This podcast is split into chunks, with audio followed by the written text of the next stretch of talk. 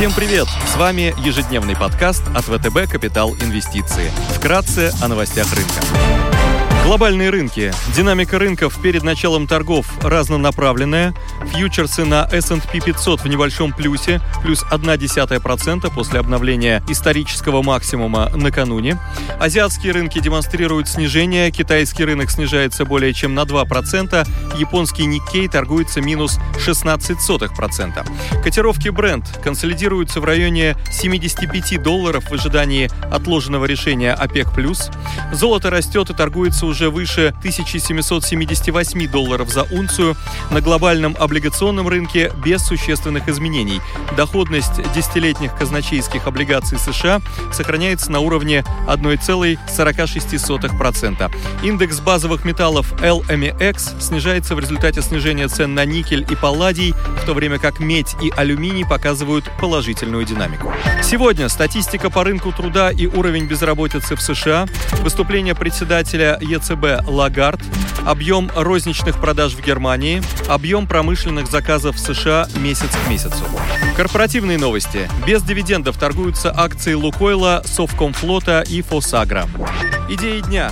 Акции производителя чипов AMD показывают слабую динамику котировок с начала года в сравнении с конкурентами. Новость о том, что британская антимонопольная комиссия одобрила сделку по покупке AMD американской компании Xilinx, может поддержать котировки. Консенсус прогноз аналитиков дает 13,5% апсайд к текущей цене. Xilinx является разработчиком и производителем интегральных микросхем программируемой логики. Доля Xilinx на мировом рынке в сегменте PLIS 51%. Соглашение о слиянии компаний было заключено 27 октября 2020 года. Помимо Британии, свое соглашение на сделку дали США и Корея. Вторым важным событием стало сообщение от основного конкурента компании Intel. Вице-президент Intel Лиза Спелман написала в своем посте на сайте компании о том, что откладывается запуск производства линейки серверных процессоров Sapphire Rabbit на первый квартал 2022 года, а массовое производство на второй квартал 2022 года. Привлекательно выглядит идея покупки акций компании AXA Group, одного из крупнейших в мире лидеров страхования с объемом активов более 800 миллиардов евро и выручкой более 104 миллиардов евро. AXA присутствует в 57 странах, у компании более 102 миллионов клиентов. Компании торгуются по привлекательным мультипликаторам в сравнении с конкурентами. Цена-прибыль 9x и привлекательной дивидендной доходностью более 6%.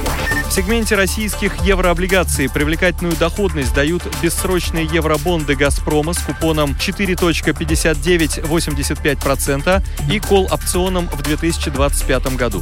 Доходность кол-опциону составляет 3,5%, тогда как доходность старшего долга на близком сроке выпуска «Газпром» с погашением в 2026 году составляет 2,2%.